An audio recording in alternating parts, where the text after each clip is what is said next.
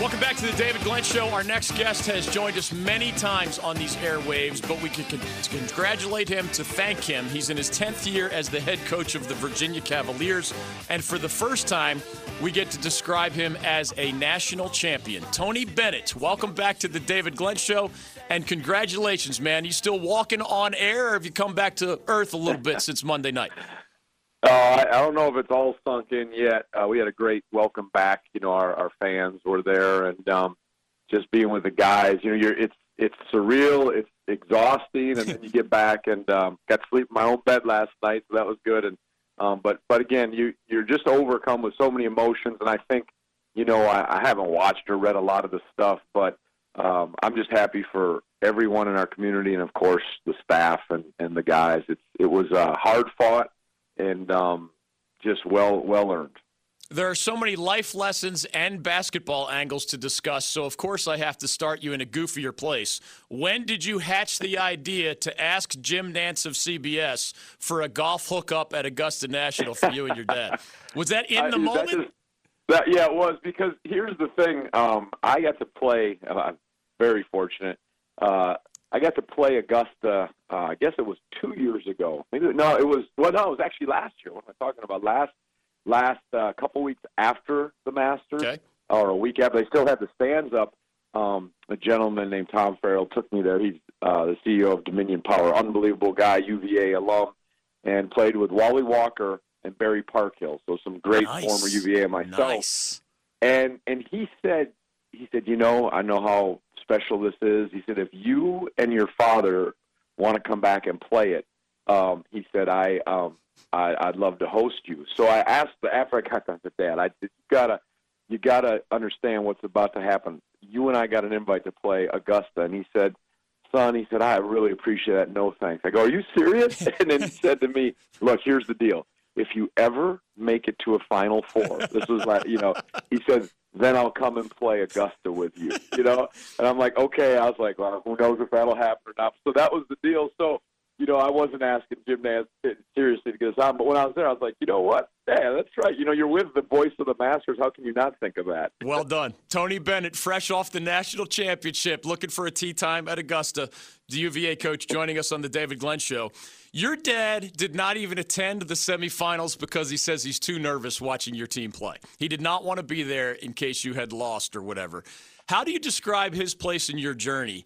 Uh, I mean, as a young man, of course, but also as a basketball coach. And, and, what did you make of all that? I mean, you, you seem sort of unflappable, and dad was that nervous even watching from the stands. Well, that's been since I've been coaching, that's kind of been his MO.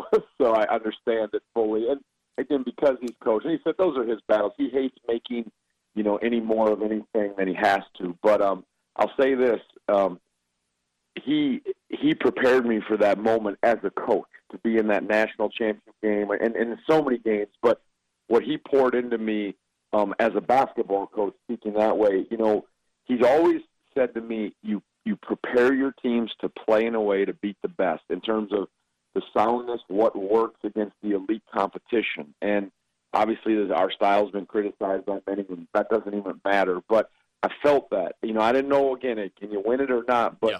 But how you have to take care of the ball, all those little X's and O's things are just the the standards that were there, and, and I knew that. So, and, and then what he did for me to give me a chance to be head coach when he came out of retirement. Right and you know did all the rebuilding and then said okay here you go son here's a chance for you don't know if you again can do it um, so that stuff's significant. Of course, all the other stuff off the floor, which is more important. But him being at the finals was great. But I told him it. He came to our Elite Eight game and Sweet 16 game. He's probably been to maybe I don't know how many games in my coaching career, but not very many. You know, definitely under probably 15 in my 10 years or 13 years as a head coach.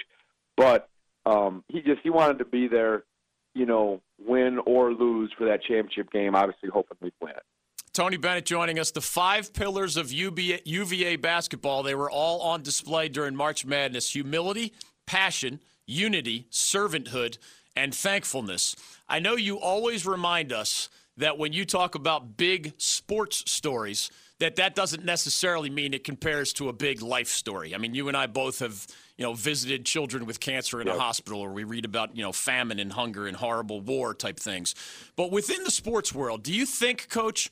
Because you know the number one uh, casual fan takeaway from UVA, if you push aside the slow tempo stuff, is you guys were the first number one seed to lose to a 16, essentially 13 months ago. And now you're the one cutting down the nets a little bit more than a year later. Do you believe, like in the sports context, did you need to have the lowest of lows to reach the highest of highs? I mean, I, I know the quote that, you know, I'm sure has been circulated is when my wife uh, five or six years ago went to a, a TED talk here in Charlottesville. Um, the the gentleman she heard, and then you know after our situation last year, that this would be great for you to listen to, and you can decide. I think your team it would speak well in that quote of, you know, if you learn to use adversity right, it'll buy you a ticket to a place you couldn't have gone any other way. Um, I think that was played out. Now, you know, had we not lost that game, say we got to the second round and got beat, you know, two years ago, does that mean we couldn't have won a national championship? I, I mean, I still think you could have, yeah.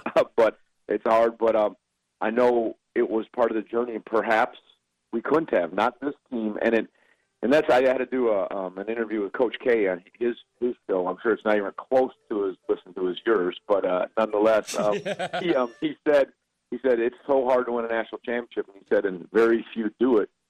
He said, but they have. He said, but no one's won a national championship the way your your team has in light of where they came from last year. And he said, and that's a story worth telling and obviously celebrating because it does, you know, yeah, sports draws people in and it tells a bigger story. And if, if this story, because I think everybody wants to be a part of something bigger than themselves, we do as coaches and athletes. And I think that's what draws in the communities and the fans. Um, as I said, you know, on the other side of it shows, you know what, you know, you can have hope and joy and um, resiliency after a really hard setback in sports in perspective, and then push through and things can happen. And sometimes things do happen like that in life, and sometimes they don't. But I do think it, it is a great um, a great uh, lesson I can't believe mildly. that. I can't believe that Krzyzewski guy, man. He's got more than a thousand wins, more than I'll ever have. He's got five NCAA titles, more than I'll ever have. Now he's got to have a sports radio show as well. Stealing my guest, Tony Bennett. I mean, come on, what's going on here? And I'm planning to go on for an hour with you, but now I can only do three minutes. Yeah, so exactly. yeah, thanks to K, Tony Bennett, national champion, joining us on the David Glenn Show. I know you really value your privacy. You've even sometimes said to us on our show, and you've been with us dozens of times, I think, at this point. Hey, man, I gave you a pretty good nugget nugget there about how I met my wife Laurel at that church in Charlotte. I don't share this stuff with just anybody. With with that in mind, what did Laurel think of all the tea time, she, uh, the TV time she got? Uh, I know Dad's a little bit more used to the publicity. And have you even started to notice a change? You know, I mean, like you're you're practically the George Clooney of college basketball coaches. So you all you always got the love from the ladies to start Easy with. There. Are are, are are you getting what did Laurel think and are you are you getting even more, you know, airport and sidewalk type references than you used to? Well, I don't I haven't watched anything on TV, so I have no idea. I don't like I said when you're when you're in this tournament, you're you're locked in. You really are. I mean, you notice when you go to the open practice at the Final Four and you know, sometimes after the game, of course, when the fans are waiting in the hotel or yeah. like it was yesterday, that stuff you, you get for, you feel that, and that's obviously exciting and different. But you're so locked into your preparation and, and you're so locked into, I don't even watch the t- other games in the tournament. It's yeah. just going. So I haven't noticing. I didn't know. I think when I was watching film once, one of my copies was a TV version, and I did, you know, I, they always cut out all the, the unnecessary right. stuff. And so but one of them, I think they panned, and I saw like my dad and Laurel in the crowd, and I just smiled. But I, I don't know how much she was on. So she'll trust me. She's as she's got way more perspective than I do, so she'll be fine. And uh, I don't think she would enjoy it much either. Well, but, she's on um, Twitter. I'm now following your wife on Twitter. I hope that's okay. She shares a little bit more of the, the Bennett family philosophies. It's pretty cool there, since you're one of those guys that uh, doesn't d- take a deep dive into the social media. Uh, one of your players, coach, I'm fascinated by this. Point guards are often described as an extension of the head coach. And I know Ty is kind of a multi-dimensional guy. Yep. But Ty Jerome is not at all like you when he interacts with the game officials. He's not at all like you with just a little bit of his sort of sassiness toward the, you know, I saw him at Cameron, you know, toward the Cameron crazies yep. or the other crowd. He, he's not at all, uh, your tunnel vision may have prevented you from seeing this. He actually said to ESPN Stephen A. Smith, I feel really bad for that Stephen A. Smith guy because he doesn't like our style, but he was stuck watching us six straight times through, through six straight. You would never in a million years say something like that. How how do you describe? There's both a Tony Bennett way and a Virginia way. But clearly, there's plenty of room for sort of a variety of individual expression. Help, help us understand that. Yeah, no, absolutely. What Ty, what he's done for this program and who he is. I we had a victory celebration after, like two hours after they do it in the uh, the NABC does it. And I said, in a way, you know, there's so many great players on our team. You know, with with obviously DeAndre and Kyle, and you just go down the list. I said Ty is like our Tom Brady. You know, he just manages the game, all that. But I think, you know, I don't. There's a, a personality with me um, in terms of on the court and in the game, and as a coach, you have to have it. But you know, no one sees the the stuff in practice, and I, I think we have more fun, and there's a little more. I think Ty and I are similar in a lot of ways. Um, and of course, I'm not going to do that as a coach, but I love his competitiveness. That you, yeah. if you're not a fierce competitor, forget about it. And you can exhibit it in different ways. And um, you know, as far as uh, you know, when he's getting the crowd going and all that, he's a he's a New Yorker first of all, but that's who he is. I, Justin Anderson, I coach. You never take away guys' freedom yeah. uh, to express who they are, unless it disrespects the game or the opponent or the teammates. And if that happens, then you say, hey, look, this is what we're about. And there's no issues. Ty doesn't do that. And he's a competitor. I'm a competitor. And again, I'll do stuff, you know, uh, behind closed doors with the guys that would probably surprise people, you know, in, in certain ways. And I think Ty and I are a little more similar than people think. But um, but that being said, he um, I think I, that's what I think it's important for young men to be true to who they are. But again, it's it's um, it's just that the competition brings different yeah. things, and there's expressions. That's why people are so enthralled by it. It's interesting. You guys seem to be wired similarly internally, but it comes out externally in very different ways. One more reason that I should write the book on the 2018 UVA Cavaliers as the national champions. When you guys sell that to Disney, coach, just keep me in mind. Um, the Dean Smith once said after his first NCAA title, the Carolina legendary coach, I don't feel smarter or better as a coach than I felt three hours ago. Can you identify with that? Because I know a lot at UVA supported you through one only one NCAA tournament trip in your first four years. Uh, these last six have been amazing in more ways than we can count.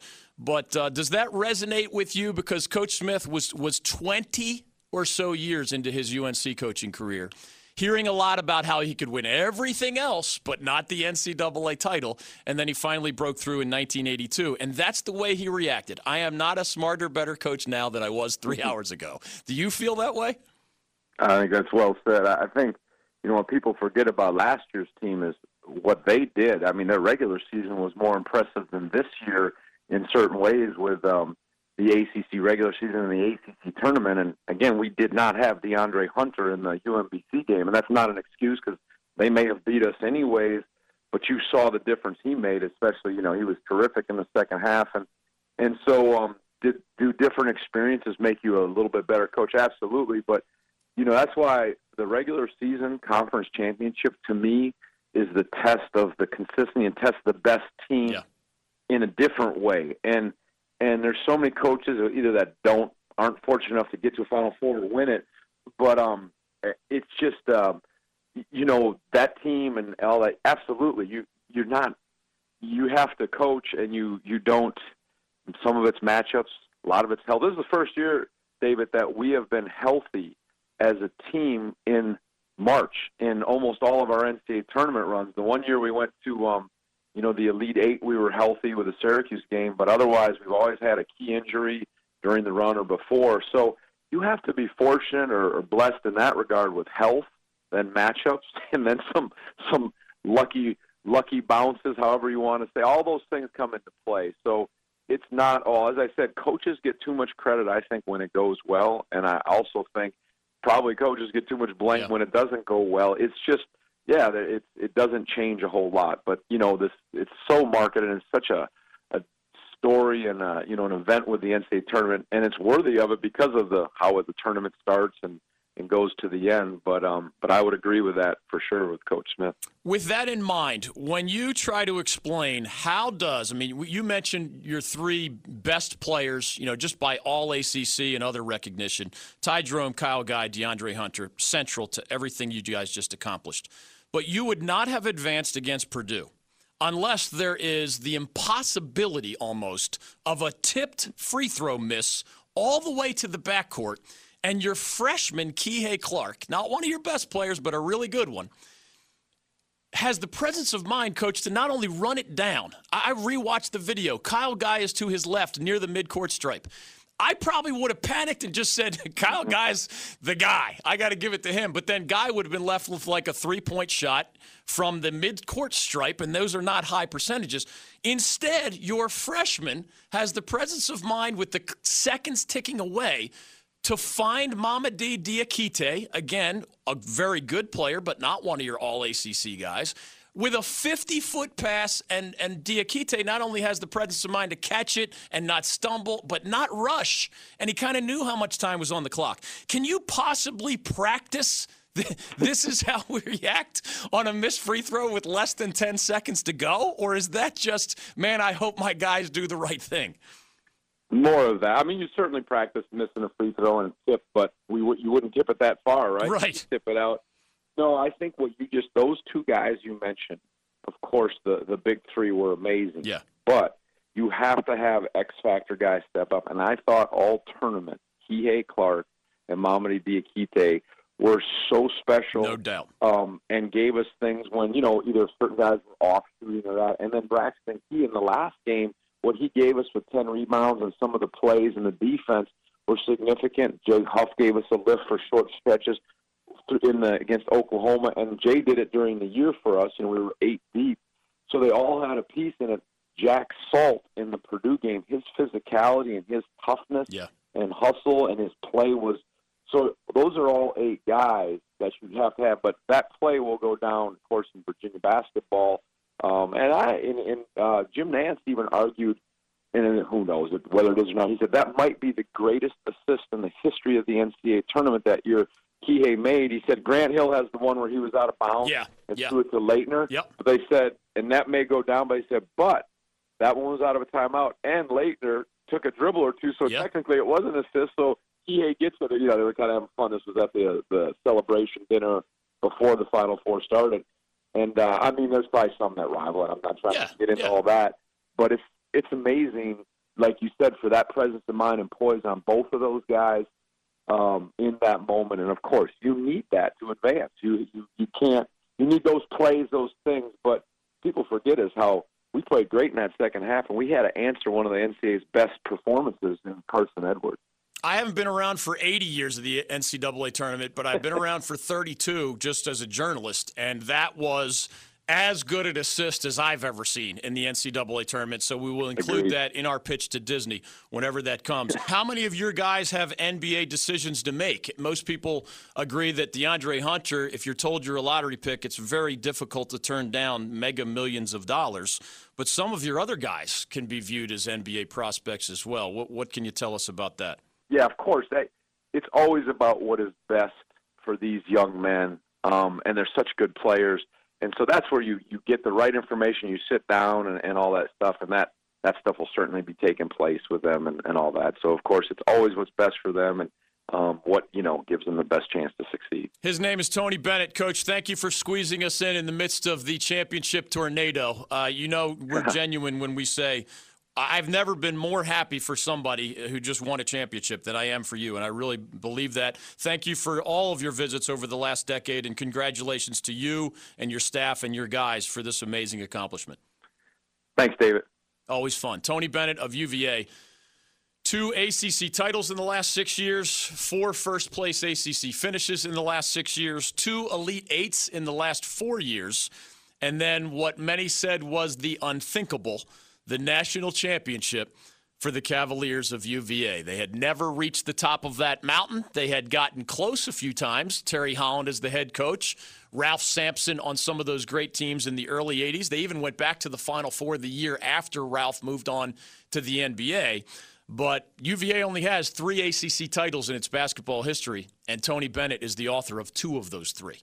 Now they have one national championship, and Tony Bennett has added his name to a list of only nine active Division One head coaches who have done the same. Tony Bennett was in the locker room after the game, and one of his messages to his players was, "quote Promise me you will remain humble and thankful for this. Do not let this change you in any of the negative ways because it doesn't have to change you. Guy's always thinking about life lessons. It's wired into who he is as a person, and it, of course, filters into who he is as a basketball coach as well. One of the great guys that you'll ever meet. What you see on TV is actually even better than the reality, or what, what is behind the curtain, I should say, is even better than the reality that does typically come across in very positive ways when you see Tony Bennett on TV. Appreciate him squeezing us in amidst uh, a tornado of other interviews.